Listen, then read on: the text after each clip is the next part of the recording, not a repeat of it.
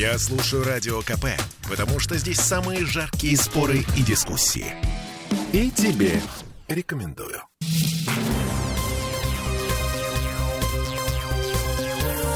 Темы дня.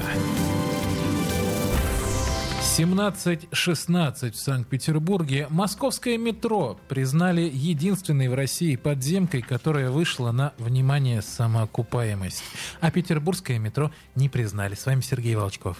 И Олеся Крупанина. Да, мы опять льем слезы по судьбе нашего с вами многострадального метрополитена. Трудный, неказистый и вообще не поддающийся никакому прогнозированию судьбе. Но Эксперты увидели свет в конце тоннеля. Значит, смотрите, логика простая. Если московский метрополитен такой эффективный и выгодный, ну, почему просто не взять и не перенять столичный опыт, не адаптировать его к нашей холодной северной земле? Вот, например, Москва сделала ставку на транспортно-пересадочные узлы, сокращенно ТПУ, запомнили. Это, если совсем просто, такие комплексы из а, крытых переходов между остановками и а, вестибюлями метро. Самое главное, что в ТПУ встроены торговые площади, то есть там есть магазины. И вот такой симбиоз решает сразу две задачи. С одной стороны, пассажиры экономят время на дорогу, с другой, коммерсанты приносят в городскую казну доход за аренду площадей на этих самых ТПУ. Прекрасно и очень изящно.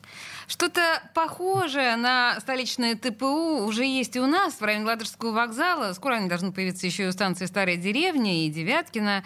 Э, звучит хорошо. Да, но есть э, нюанс. Почему-то, если не все, то практически все попытки перенять что-то хорошее откуда-то у нас в Санкт-Петербурге, ну, э, с треском проваливаются. И возникает вопрос, э, если вот мы возьмем и э, переймем эту практику ТПУ к нам сюда, не случится ли нечто подобное?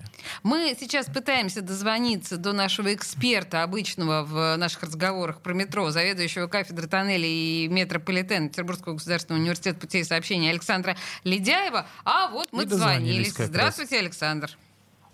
Здравствуйте. Слушайте, ну э, вот, собственно, э, диспозиция понятна. Питерское метро себя не окупает, несет убытки, ремонтироваться, строиться ему не на что. А давайте-ка вот возьмем и поставим ТПУ, как в Москве, и все будет у нас хорошо. Будет? Нет, подождите Что поставим в Москве? Э, пересадочные узлы, что ли? Да, да, да. И на, набьем их магазинами, и... чтобы, собственно, бизнес платил деньги за аренду, и чтобы за счет этого метро богатело. Нет, значит, э, ну как Нет, во-первых, давайте разберемся с э, общественным транспортом. Значит, так. общественный транспорт, ребята, нигде в мире, ни в каких городах не окупается. А как же Москва? Включая, вот, вот включая пригородное, включая пригородное железнодорожное сообщение.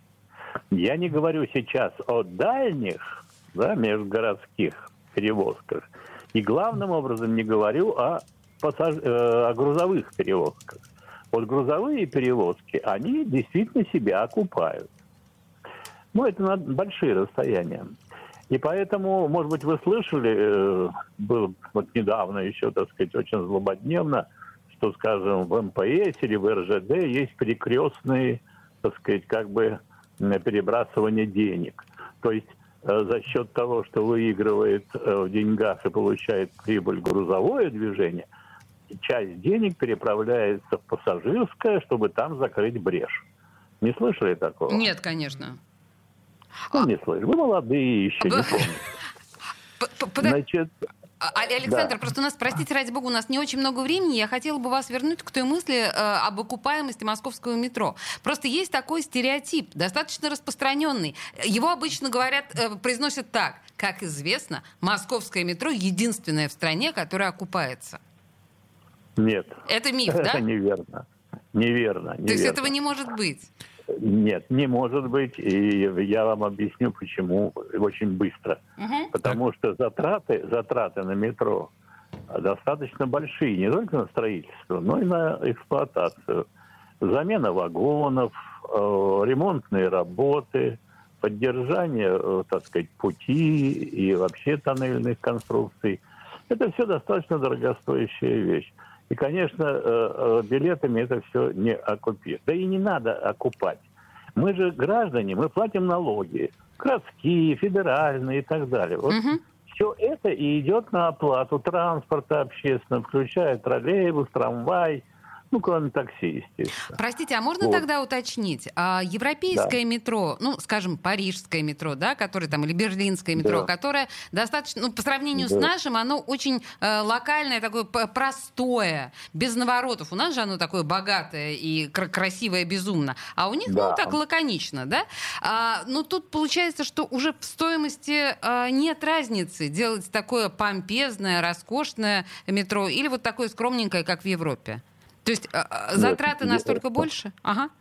Ну, я вам скажу, что если вы были, скажем, в греческом, да, в Афинах. В Афинах не метро, была, к сожалению. То, то, а, вот, побывайте. Хорошо. Там, очень, там метро, может быть, не, не сильно развито, так сказать, но зато внутри, что вы, на одной станции вы можете увидеть и гробницы, и какие-то амфоры, так сказать, стоят за стеклом.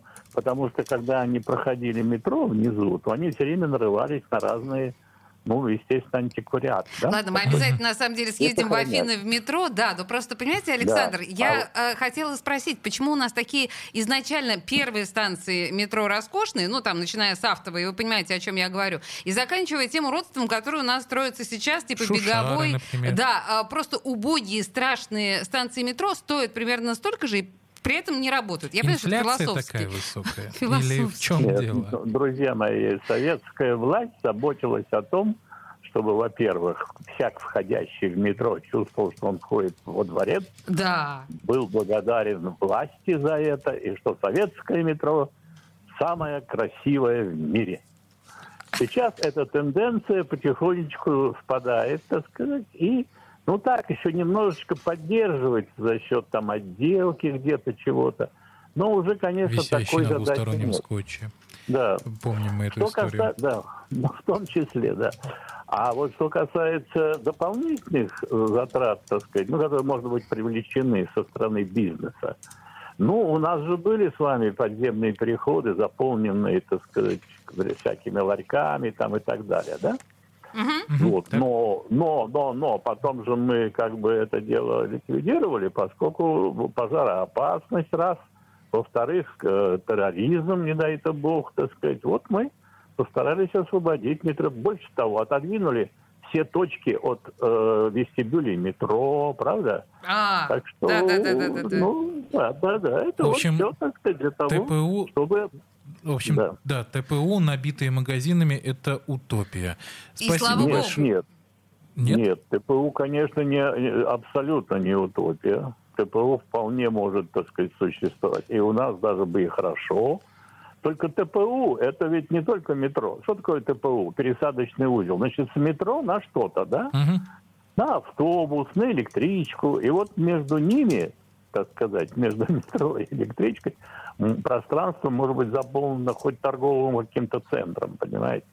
Пожалуйста. Понятно, Вы хорошо. Входите, Спасибо да, большое. Центр, а, На да. самом деле, э, мы, у нас миллион примерно еще вопросов к вам, но в следующий раз мы обязательно Уже вам их зададим. Да, у нас да. Э, времени не хватает. Александр Ледяев у нас был на связи, заведующий кафедрой тоннелей метрополитена Петербургского государственного университета путей сообщений. По-моему, это было очень интересно.